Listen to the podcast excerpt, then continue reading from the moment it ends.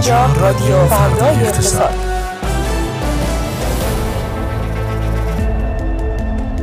روزتون بخیر. در این ساعت به صورت زنده با شماییم از تهران خیابان الوند استودیوی فردا اقتصاد با رادیو فردا اقتصاد. خوش آمدید. خانم ها آقایان فردا اقتصاد امروز رو با من علی تسلیمی و من فاطمه رجبی. لطفا شنونده باشید.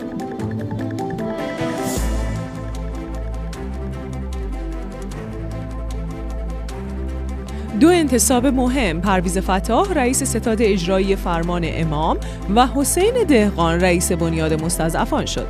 توقف صادرات گاز به ترکیه تکذیب شد. افزایش 20 درصدی قیمت سیگار با اعمال مالیات های جدید نیویورک تایمز تلاویو به توصیه آمریکا به حمله به غزه را محدود کرد. وعده آزادسازی واردات لوازم خانگی از سوی وزیر سمت توضیحات رئیس پلیس امنیت اقتصادی فراجا درباره چگونگی قاچاق خودروهای لوکس به کشور پیام قطنامه سازمان ملل درباره جنگ چه بود؟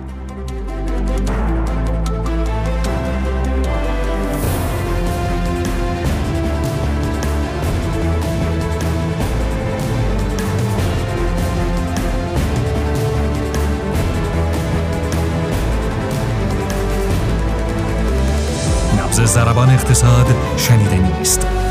در رادیو فردای اقتصاد.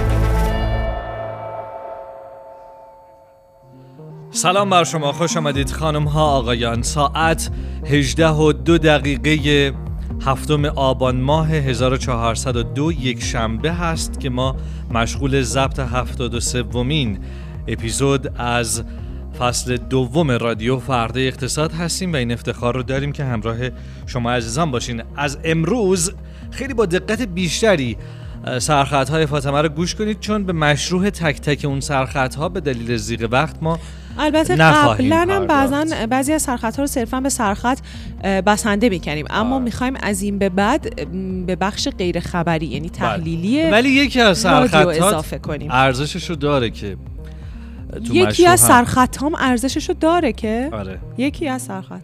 یکیش خیلی.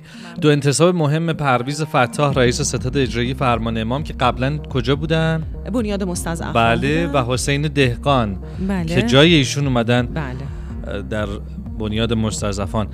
دوستان مدیران مثل انرژی میمونن. تنها از جایی و از حالتی به حالت دیگه منتقل میشن. امیدواریم هر جا که هستن موفق باشن و انرژی هاشون هم مستدام. به حال دمتون گرم. بریم سراغ مشروع خبرها روزنامه نیویورک تایمز گزارش داده که ظاهرا تصمیم رژیم صهیونیستی برای جایگزین کردن حملات تمام ایار به غزه با حملات محدودتر به توصیه آمریکا صورت گرفته. مقامات دولت بایدن آمریکا هشدار داده بودند که پیشبینی مقیاس عملیات رژیم صهیونیستی علیه نوار غزه دشواره. برامون بازش می‌کنی فاطمه؟ قبلتر هم خبرهای زیادی شنیده بودیم که آمریکا هشدارهای هشدارهای بسیار پرشوری به رژیم صهیونیستی میده در رابطه با اینکه ورود به غزه می‌تونه تبعات سنگینی داشته باشه می‌تونه جایی باشه که اسرائیل درش گیر بکنه. بنابراین الان هم خبرهایی که میگه حملات محدود بوده خب. می‌تونه واقعا به توصیه آمریکا بوده باشه. ضمن اینکه ما دیروز هم اینجا بررسی کردیم که بعضی از کارشناسان میگن که اصلا تلاویو این دست به حمله های محدود می‌زنه که محک بزنه که با ورود به نوار غزه چه اتفاقی خواهد افتاد. بله. وزیر سمت به منظور رقابت پذیر کردن کالاهای ایرانی با رعایت تعرفه های مناسب در آینده ارائه مجوز برای واردات لوازم خانگی گفتن که انجام خواهد شد. خب این خبر خیلی مهمیه برای فعالای اقتصادی مرتبط با لوازم خونگی و حتی مصرف کنندگان. ما می‌دونیم دو سه سال پیش بنا بر این شد که واردات لوازم خونگی خارجی به خاطر تقویت تولید کنندگان داخلی ممنوع بشه. همون موقع هم صحبت از این بود که این ممنوعیت مادام نباشه. خود تولید کننده ها اون موقع می‌گفتن در جواب اینکه خیلی هم گفتن آقا سرنوشت لوازم خونگی به ما خودرو و اینا دچار میشه. هم موقع گفتن نه نه ما ممنوعیت مادام نمی‌خوایم. ما فقط میگیم پنج سال به ما وقت بدین. پنج سال وقت بدین که ما رشد کنیم از پتانسیل هامون تو بازار. استفاده رو کنیم بعد هر کاری که دوست دارین بکنین. بنابراین شاید این خبر وزیر سمت یک نویدی باشه در رابطه با اینکه واقعا اون یک تصمیم موقت بوده که خب می‌تونه واقعا تغییرات بسیار بزرگی ایجاد بکنه در بازار و در بخش تولید. بسیار عالی.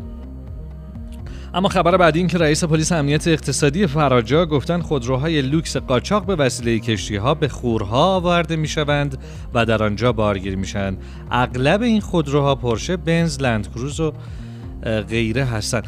مگه الان ما خودروی لوکس قاچاق داخل کشور داریم؟ بله کجا؟ بیشتر یعنی تو تهران و اینطور جاها کمه ولی هست پلاک میشن؟ همون خود رئیس پلیس امنیت اقتصادی فراجا توضیح داده که چطور اینها پلاک میشن ایشون گفته که ور میدارن پلاک یه بنزی رو که قبلا وارد شده پلاک شده می‌کنن می‌زنن روی یه بنزی که تازه قاچاقش کردن آوردن خب اگه پلیس متوقف بکنه این رو ممکنه که در واقع گیر بیفتن اگر که این با شاسی شم- شماره شاسی و مثلا اون توی اون دستگاه های استعلامشون بزنن کاملا مشخص میشه که این پلاک بله. متعلق به این خودرو نیست اما نکتهش اینه که احتمالا حواسشون به اون جوانب قضیه هم هست دیگه اون خودرو قبلیه چی شد؟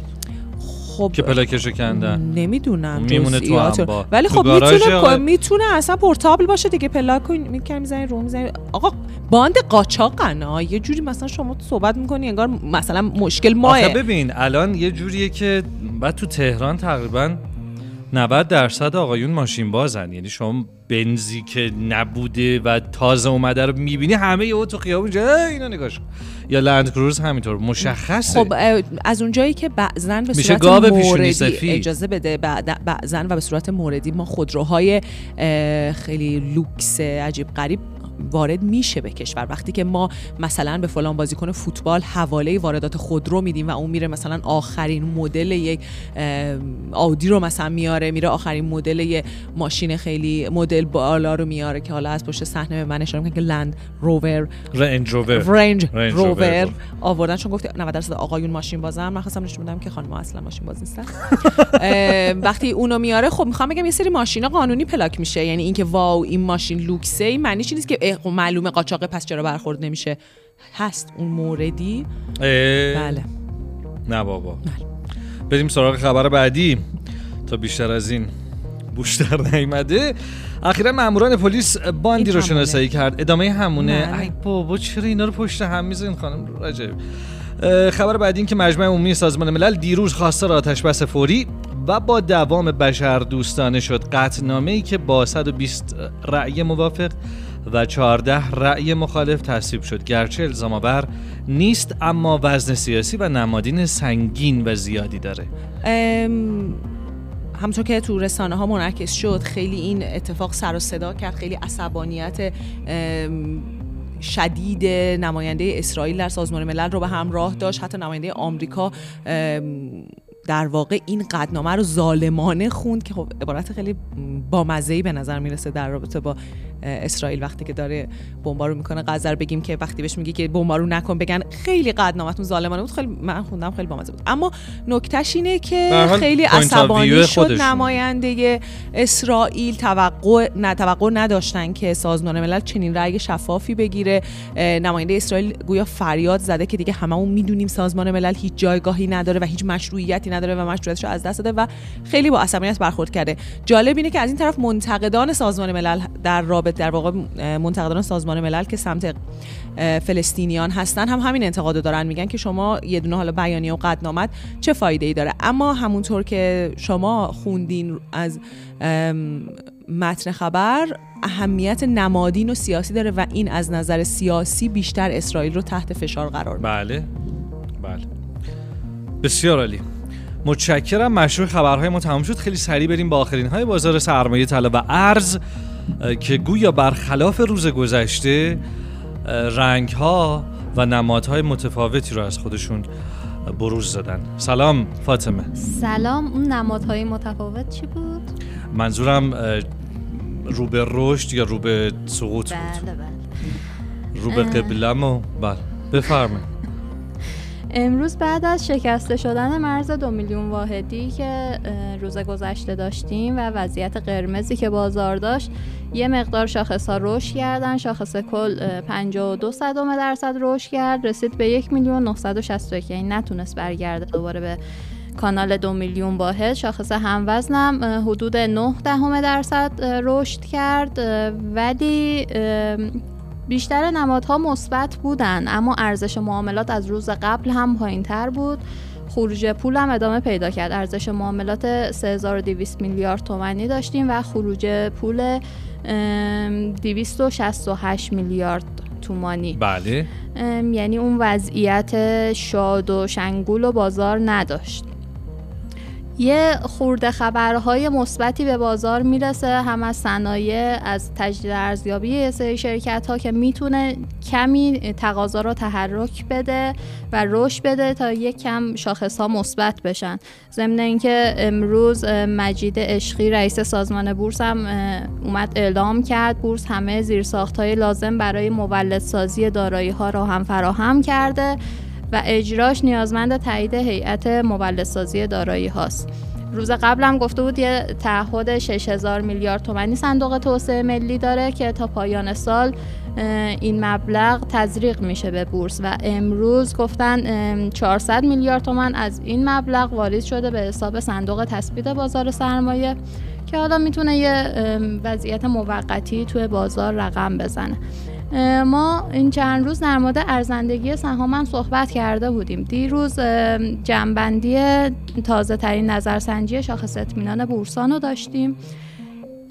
خود شاخص اطمینان کمی کاهش پیدا کرد از هفتاد واحدی که ماه قبل داشتیم به 65 و 3 رسید بله. ولی شاخص ارزندگی به سقف 100 واحد رسید یعنی همه توضیح میدی برای اونایی که نمی‌دونن این شاخص بله. ارزندگی چیه شاخص ارزندگی میاد نظر مدیرای دارایی و درباره وضعیت سهام می‌پرسه که قیمتشون بالاتر از ارزش ذاتی پایینتره یا نزدیک به ارزش بله. ذاتیه. شاخص صد یعنی همه مدیران دارایی معتقدن قیمت فعلی سهام یا خیلی پایینتر از ارزش ذاتیه یا نزدیک به ارزش ذاتی. یعنی یه اجماعی درباره ارزندگی بازار ارائه میده این شاخص.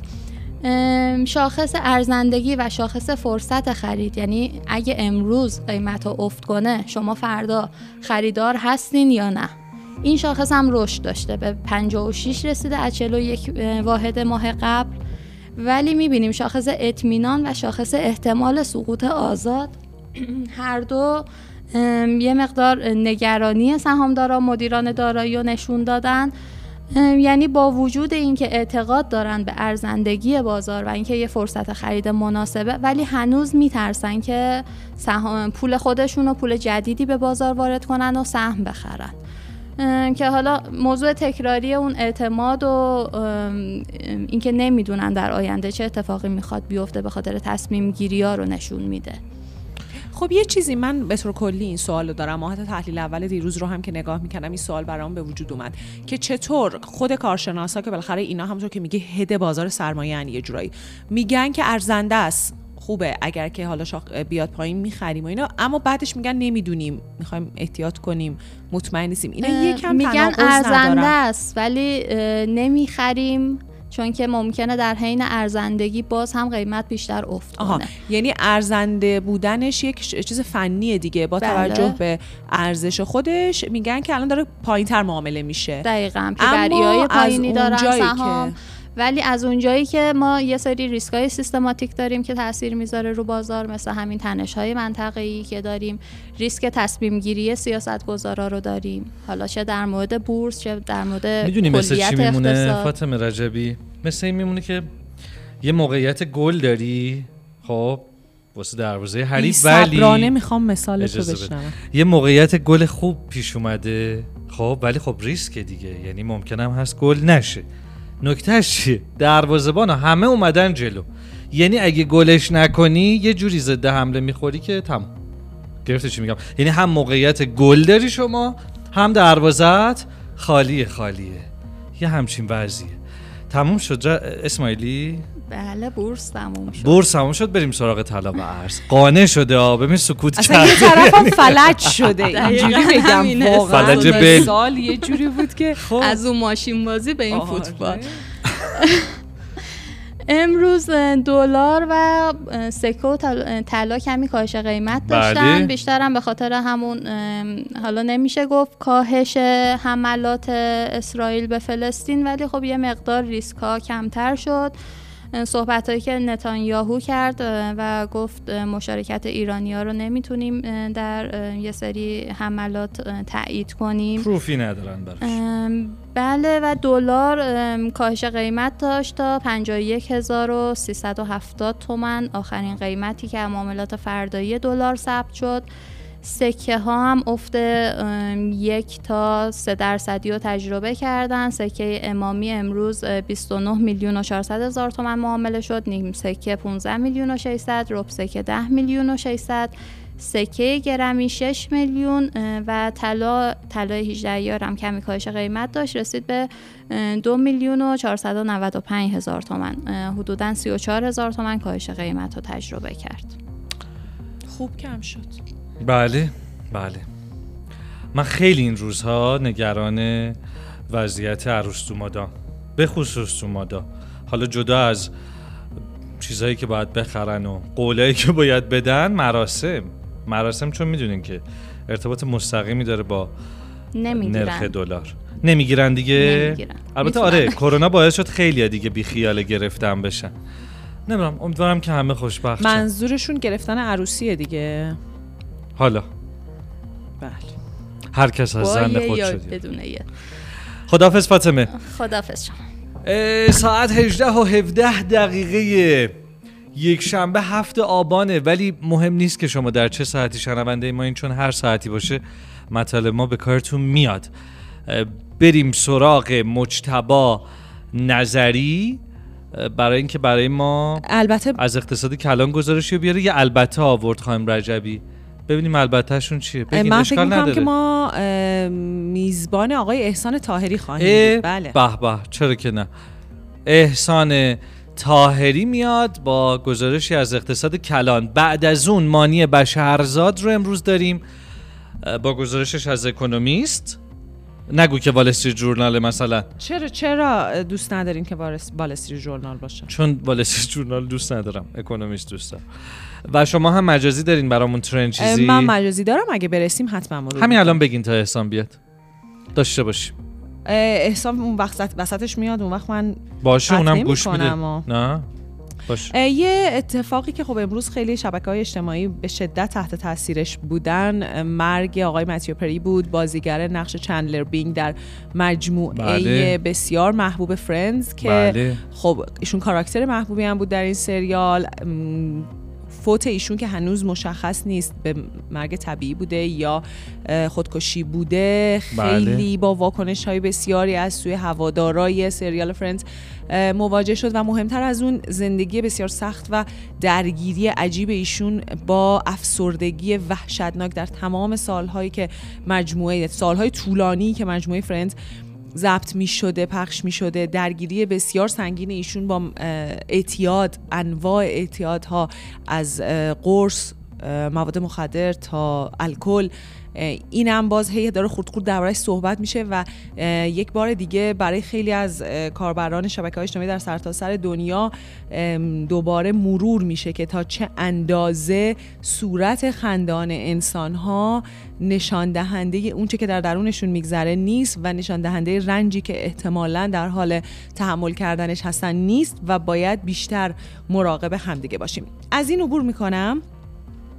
و میرم سراغ یکی دو تا موضوع دیگه ای که تو شبکه های اجتماعی اهالی اقتصاد خیلی بهش پرداخته شد. یه دونه صحبت های آقای دکتر سریع القلم بود که گفته بودن سراحت و شفافیت در دی ای ما ایرانیان نیست و شما هیچ وقت نمی‌تونید ایرانیا رو بفهمید. ایرانیا ولی در دی ایشون هست. سریع لایه داره. این واکنش بالاخره این, این صحبت ها خیلی بالاخره واکنش داشت طبیعتا. خیلی ها گفته بودن که خب اگه که این نیست شما همین رو چجوری در مورد ایرانی ها فهمیدیم مگه نمیگی که خب رو در مورد دیگه. نمیشه فهمید یا مثلا خیلی ها گفته بودن که اصلا این حرف که فلان چیز در ژن فلانی ها هست اوکی ما می‌تونیم بحث توارث تاریخی رو مطرح بکنیم اما کشورهای بسیار و فرهنگهای بسیاری هستن که از نظر سیر تکوین فرهنگی به ما خیلی شباهت دارن ولی الان خیلی هم پیشرفت که از نظر اقتصادی و اوضاعشون هم خیلی خوبه. این موضوع ارتباطی با این مسئله نداره و ما شاید بهتر باشه که سراغ مشکلات و مسائل بریم که خیلی واضحه. هست اصلا نیازی به این آزمایش های دی ان ای و اینا هم نداره. نداره. خیلی راحتتر می‌تونیم حل و فصلش بکنیم. یک صحبت دیگه که حالا من می‌خوام اینو وصل بکنم به صحبتمون با احسان تاهری برمیگرده به صحبت هایی که یک کارشناس اقتصادی آقای مجید شاکری در شبکه افق مطرح کردن. حالا بماند که ایشون در یکی از حرفشون میگن که با توجه به این که هیچ تغییری در منابع ارزی بانک مرکزی رخ نداده و با توجه به اینکه با یک سری تکنیک های بسیار ویژه داره در واقع تقاضا در بازار ارز کنترل میشه حد افزایش قیمت دلار همین قدره البته من نمی‌تونم درباره آینده صحبت کنم. یعنی نکتهش اینه که خب این دوتا جمله چجوری کنار هم چیده میشه؟ اما میگن که بالاخره یک اتفاق جهانی افتاده بر بازار ما هم تاثیر گذاشته. اما به صورت تکنیکی حدش همین قدر بدون که ما بتونیم در مورد آینده نظر بدیم. اما اون بخشش که می‌خوام متصل بکنم به صحبتمون با احسان طاهری بخش دیگریه که ایشون میان در رابطه با انتقادهایی که همین چند روز به دولت میشه به خاطر اینکه منتشر شد بعضی از آمارهای پایه پولی و میگن که نه افزایش پایه پولی و این حرفا از اون طرف وقتی داره ترازنامه کنترل میشه هیچ تأثیری بر تورم نداره. هیچ تأثیری بر هیچی نداره. اصلا نگران نباشین حالا من می‌خوام اینو متصل بکنیم به بحثمون با احسان تاهری ببینیم. ربط داره یا نداره. سلام به شما و همه شنوندگانتون. خب خی... چند تا موضوع رو باز کردید که حالا نمی‌دونم در رابطه با کدومشون بیشتر اولویتی که صحبت کنیم. اگر این پایه پولیه رو مد نظرتونه که درباره این بگیم. ولی قبلش من درباره تورم مهر ماه چون حالا بعد از یه وقفه ای اومده اینو بگم که تورم نقطه به نقطه مهر ماه 39 دو درصده. برای چهارمین ماه متوالی تو کانال 39 درصده. و تورم سالانه که میانگین شاخص امسال نسبت به سال قبله هنوز عددش بالای 45.5 درصده. این نشون میده که هنوز در واقع اون تورم خیلی پایین نیومده و نکته جالب این ماه این بود که تورم خوراکی خیلی پایین اومده بود. ماهانه حدود نیم درصد بود ولی تورم خدمات 3 و 3 درصد بود. که حالا جزئیاتش هم که نگاه می‌کردم مثلا تورم آموزش 21 درصد ماهانه افزایش داشت که خب احتمالاً آره چون. نزدیک مهر بوده ولی خب درصدش اصلا کلا توی تورم خیلی پایینه. یعنی یک کمتر از یک درصد توی تورم شاخص تورم اثر داره. ولی خب اجاره باز عددش بالا بود. حدود فکر کنم 4.5 درصد بود ماهانه اگه اشتباه نکنم. و پوشاک و کفش هم که داشتم نگاه می‌کردم عددش باز بالا بود این ماه. و نکته ای که هست در واقع اینه که تورم خدمات با یه لگی نسبت به تورم کالا میاد بالا و هرچند ما شاهدیم که یعنی تورم کالاها اه، چند ماهیه که روندش به ثبات رسیده ولی اون تورم خدمات داره خودش رو میرسونه. از نظر تئوری هم توی همه جای دنیا این ثابت شده و تو ایران هم داریم می‌بینیم که در واقع تورم خدمات داره می‌رسه. اما حالا برسیم به این بحثی که الان گفتی در رابطه با پایه پولی و اون بحث تورم و کنترل ترازنامه. خب ما خیلی تو فردا اقتصاد فکر کنم در رابطه با این قضیه صحبت کردیم ولی اتفاقا این قضیه که الان دارن میگن یعنی به نظرم اگر یه همچین حرفی رو زدن یه خورده به نظرم قضیه رو اشتباه گفتن که اتفاقا کاهش انتظارات تورمی از اردیبهشت ماه تا الان به خاطر کاهش رشد پایه پولی بوده. یعنی پایه پولی اتفاقا رشدش کم شده و درسته که نقدینگی هم از طریق کنترل ترازنامه کم کردن. ولی چیزی که توی بازارا مهمه و کلا توی اقتصاد مهمه پایه پولیه. چرا؟ چون پایه پولی مستقیما ناترازی اقتصاد رو داره نشون میده. و حالا ما بحثمون اینه که اتفاقا این کاهش انتظار تورمی توی بازارها مال کنترل پایه پولی بوده نه کنترل ترازنامه. هرچند که کنترل ترازنامه توی کوتاه مدت می‌تونه اثر بذاره. ولی چیزی که توی بلند مدت مهمه پایه پولیه. و حالا این این نکته که در رابطه با پایه پولی بود خواستم بگم. اگر سوالی در این زمینه دارید. من سوالم اینه که ما اینجا می‌بینیم که تورم. خیلی قرص و محکم داره آره، به راه. خودش ادامه میده. پس چطور این پس از کجا میاد؟ خب ام، اقتصاد اه، دانها و کارشناسان اقتصادی مثل همین آقای شاکری میگن که همه چیز تو کنترل از اون طرف در واقع دقیقا ایشون تو همین صحبت هایی که در شبکه افق داشتم من گوش می‌کردم خیلی واضح میگن که اون انتقادهایی که در رابطه با سیاست های پولی به دولت قبل می‌شد این دولت درست داره عکسش رو انجام میده و بازم انتقاد بهش میشه. الان همه چیز تو کنترله. الان داره کنترل ترازنامه اتفاق میفته. الان بازارها تو کنترلن و بیشتر از این نخواهد شد. خب پس خب تورم از کجا داره. میاد؟ ببینید یه بحثش اینه که تورم همین خدمات رو داشتم می‌گفتم دیگه با یه لگی. ما یه تورمی داریم که خودشو کامل نشون نمیده. یعنی با با یه وقفه ای مثلا اول توی کالاها میاد چه اول که دلار و سکه اینو نشون میدن بعد توی یه سری کالاها میاد بعد توی خدمات میاد.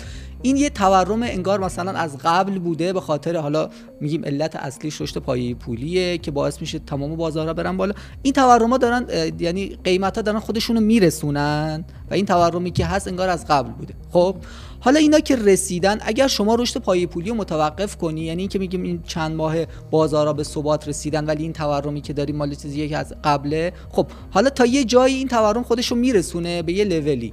حالا اگه از اون لول به بعد شما واقعا پایه پولی به این اقتصاد تزریق نکردی پول جدید به این اقتصاد تزریق نکردی واقعا تورم میاد پایین توی بلند مدت. یعنی دلیلی نداره تورم بیش از یعنی قیمت ها بیش از اون چیزی که نقدینگی تو جامعه بوده افزایش پیدا کنن. اما مشکل اینه که ما داشتیم آمارا رو بررسی می‌کردیم هفته گذشته که کسری بودجه داریم و این کسری بودجه یه مشکل ساختاریه توی کشور ما و حل نشده. واقعا چیزی حل نشده. این اتفاقایی هم که توی این یکی دو سال گذشته افتاده حالا یه کارهای خوبی یه سری کارهای خوب انجام شده. توی بانک مرکزی انجام شده. حالا دولت هم یه سری کارا حساب خزانه اومدن درست کردن. ولی حقیقتش اینه که چیزی که کامل اقتصاد ما رو توضیح میده درآمد نفته. یعنی دیروز یه گزارشی خودمون تو فردا اقتصاد داشتیم همکارا گذاشته بودن. اومده بود نمودار در واقع درآمدهای نفتی ایران از سال 97 گذاشته بود. این نمودار رو شما نگاه می‌کنی واقعا می‌فهمی که این تلاطمی که توی 5 6 سال گذشته داشتیم به خاطر بیشتر نفت بوده. یعنی ما الان داریم نفت بیشتر میفروشیم یه خورده مشکلمون بهتر شده. یه آها. شق القمر چیزی نیست دیگه. درآمد نفت هر سری کم شده. دلار رفته بالا بازارها همه متلاطم تورم بالا درآمد نفت که میره بالاتر دست دولت ها بازتر میشه و یه خورده می‌تونن توی بازارها اما واقعا توی بلند مدت چیزی حل نشده حتی با همین نفتی که ما داریم میفروشیم الان توی 6 ماه ما دیدیم که عدد کسری درآمدها خیلی بالا بوده و بله. تا آخر سال هم پیش بینی میشه کسری بودجه زیاد باشه و بله. خب نهایتا خودش رو توی پای پولی نشون میده و بقیه ماجرا که تکراریه دیگه. ممنونم از شما احسان تاهری. بلکه الان مانی بشرزاد بیاد اون یه ذره خوشحالمون کنه. اقتصاد کلانی ها که فقط حالمون رو می‌گیرن. خسته نباشید. متشکرم احسان. بسیار عالی. دعوت می‌کنیم از مانی بشرزاد که به ما بپیونده با گزارشش از اکونومیست. خیلی جالبه ما اینقدر هم داریم داد می‌زنیم و این توضیحات رو میدیم. خیلی فنی هم کارشناسانمون دارن بحث می‌کنن. باز می‌بینیم که کارشناسان میان و در شبکه های مطبوعشون در رسانه های مطبوعشون سعی می‌کنن آدرس غلط بدن اسپاتلایت رو بندازن روی جاهایی که درست نیست و همه چیز رو وارونه جلوه بدن نه اونطوری که هست. نمی‌دونم فکر می‌کنن این کار به نفع کیه ولی امیدوارم زودتر متوجه بشن که به نفع هیچ کس نیست. مانی سلام. سلام. این مقاله اکونومیست در مورد این موضوع که چگونه رئیس بهتری باشیم. اول با یه عدد شروع کنیم. 69 درصد کارمندا گفتن که مدیرشون روی سلامت روانشون تاثیر می‌ذاره. این عدد برابره با همسرشون. یعنی انگار همون؟ همسرشون. یعنی همین عدد 69 درصد برای همسراشون هم هست. آها. یعنی اون قدری که کسی که باهاش زندگی می‌کنن رو سلامت روانشون تاثیر می‌ذاره مدیرشون هم تاثیر می‌ذاره. عجب. خب این نکته مهمیه چون مدیر یه بخش بزرگی از زندگی یعنی ماست. خبازی همونقدر می‌تونه رو من اثر بذاره که همسرم. به نظرم یه خوبه که با سلامت روان. مدیرتون ازدواج بکنید. اینجوری دیگه سینک میشه. خوب باشه بد باشه دیگه سرنوشتتون تعیین میشه. ولی واقعا نشون میده که. چقدر محیط کار و اون رابطه کاری که بین آدما حالا به هست. به شکل عمودی مهمه واقعا. یه عدد دیگه هم هست از بین آمریکایی ها و بریتانیایی هایی که شغلشون رو ترک کردن. نصف آمریکایی هایی که شغلشون رو ترک کردن. و یک سوم بریتانیایی هایی که شغلشون رو ترک کردن گفتن به خاطر مدیرمون بوده. این دو تا عدد رو گفتیم که اهمیت موضوع رو بگیم. بعد حالا بریم تو وضعیتی که هست. فضای کار تغییر کرده مخصوصا بعد کرونا. یه اتفاقی که افتاده اینه که یک اقتصاددانی از دانشگاه استنفورد در آورده که قبل از کرونا 5 درصد کار آنلاین و دور از دفترش انجام می‌شد الان نزدیک 25 درصد شده. حتی با وجود اینکه دیگه کرونا هم رفته. و این اهمیت نقش مدیر رو در موردش صحبت می‌کنه. تیم ها جدا شدن. تمرکز کمتر شده و جهانی سازی اتفاق افتاده و مشتریا و کارمندا تو دنیا پخش شدن. یه زمانه یه شرکتی میاد یه کدنویس تو آمریکا یه شرکتی میاد یه کدنویس از هند مثلا استخدام می‌کنه freelance. اینجا نقش مدیر مهمتره. هندیا که ماشاءالله اصلا. همه business ها رو دارن بحث اکونومیست چیه؟ بحثش اینه که یک دوره مدیر چجوری انتخاب می‌شد؟ توی شغل پایینی نقشش رو خوب ایفا می‌کرد می‌شد مدیر. اکونومیست میاد میگه این رویکرد غلطیه. چرا؟ چون میگه اگر مهارت های technical شما خوبه دلیل نمیشه مدیر خوبی مدیر باشید. خوبی هم باشید. یعنی ممکنه شما کدنویس خوبی باشید به شدت خوب کدنویسی کنید زمانی که مدیر میشید نتونید مهارت های مدیریتی داشته باشید. و لزومی هم نداره که یک مدیر لزوما تکنیک ها رو مسلط تکنیک ها رو باشه. مسلط باشه. تا یه حدی که بدونه چه اتفاقاتی داره شرکت بله. میفته حتما کار رو لازم نیست انجام بده. یه رویکردی گوگل انجام داده. چیه؟ ت... promotion میده حقوق رو بیشتر می‌کنه بدون اینکه شغل فرد رو به مدیریت ببره. یعنی چه اتفاقی میفته یعنی فرد مدیر نمیشه اما حقوقش افزایش پیدا می‌کنه. چرا؟ این مخصوص کارمندهایی هست که تکنیکال خوبن ولی اون مهارت های نرم مدیریت رو ندارن. بحثایی که داره اینه که خلاصه بگم میگه چجوری مدیر بهتری باشیم. اول از همه چالش های مدیرا رو میگه. یکی از چالش های مهمی که مدیرا دارن برناوته. کارمندهاشون فرسوده میشن. چه راهکاری برای این فرسودگی وجود داره؟ کار با معنا. فردی که توی شرکت باید حس کنه کاری که می‌کنه معنی داره. کاری که می‌کنه تاثیرگذاره. و این احساس تاثیرگذاری رو بعد از مدیرش بگیره بعد از مشتریا بگیره و اگه یک شرکتی هست که مخ... مثل ما مدیاست بعد از مخاطباش بگیره. و دروغین هم نباشه دیگه دقیقاً. مدیر محترم. نرو الکی شعار بده. واقعا خودت هم به فکر ارزش آفرینی باش. با شما. کلید بعدی چیه؟ شفافیت. مدیر باید یک کارهایی انجام بده. اول باید بگه هدف تیمش چیه؟ هدفش رو کامل مشخص کنه. و هر کاری که می‌خواد انجام بده یک پروژه تولید محتواست. یک جلسه. بگه هدف این کار چیه؟ یعنی ما این جلسه رو برای چی؟ برای چه نتیجه گیری می‌خوایم انجام بدیم؟ کلید شفافیته. و بعدش اینه که تصمیم گیر کیه؟ یعنی نقش ها هم باید مشخص بشه که چه کسی قرار تصمیم گیری کنه. این یه بخش دیگه هم هست که سیاست عجیب شرکت اسپاتیفایه. چه اتفاقی افتاد؟ اسپاتیفای 14 هزار تا از جلسه های کارمنداش رو روی هم حذف کرد. کامل. گفت هیچ از این جلسات نباید شکل بگیره. و از اول شروع کردن ببینن چه جلساتی مهمه. از اول انگار یه restart ی کردن که بگن چه جلساتی موثر ما اونا رو داشته باشیم. این کلید مهمیه برای بهره‌وری و بهره‌وریشون هم افزایش پیدا کرد. نکته جالب اینه که بهرهوری اسپاتیفای افزایش پیدا کرد. به دلیل اینکه خیلی جلسات زیاد شده و نمی‌دونن چیکار کنن و هر کدوم می‌خواستن حذف کنن واسهشون سخت بودی گفتن یک ضرب همشون رو حذف کنیم حالا ببینیم دوباره ببینیم سازمان ما چه چی داره چه کارایی کنیم. به چه نیاز داریم. و انگار هم این مهارت های مدیریتی تو کل دنیا اینطوریه که خیلی بهش پرداخته نشده. مثلا عددی از بریتانیا آورده که 82 درصد مدیران مهارت مدیریتی نداشتن. و صرفا افرادی بودن که تو شغلش که داشتن خوب بودن. پلکانی اومدن پلکانی اومدن بالا. اما یک تحقیقی میاره از یه اقتصاددان های دانشگاه استنفورد و MIT که میاد میگه یک سوم تفاوت جی دی پی تولید ناخالص داخلی آمریکا و بقیه دنیا رو می‌تونه مهارت های مدیریتی توضیح بده. یعنی یک سوم اون ثروتی که تو آمریکا تولید میشه رو ما می‌تونیم بگیم که به خاطر مدیرهای خوبه به خاطر مدرسه های مدیریتی خوبه و تمرکزی که روی این مهارت نرم فرهنگ آمریکایی و کلا اقتصاد آمریکا می‌ذاره. این بود گزارش اکونومیست. بسیار عالی. اه، ندانسته این گزارش رو آوردی. ولی من اول برنامه اشاره کردم که ما در ایران رد کردیم این مراحل رو. یعنی گذر کردیم از این گزارش اکونومیست و خیلی جلوتریم. ما مدیرانی داریم که دقیقا همین که میگی مهارت خاصی توی اون حوزه ندارن تخصص خاصی ندارن ولی مدیریت بلدن و مثل انرژی میمونن این مدیرای خوب. از جایی به جای دیگه منتقل میشن ولی از بین نمیرن. دقیقاً. ببین ماکی واقعا. آفتاب شد دلیل آفتاب با این گزارش شما. بسیار عالی. امروز هم اپیزود 73 رادیو فردا اقتصاد به پایان رسید. تا فردا رأس ساعت 18 باهاتون خداحافظی می‌کنیم. شب و روزتون خوش. خداحافظ.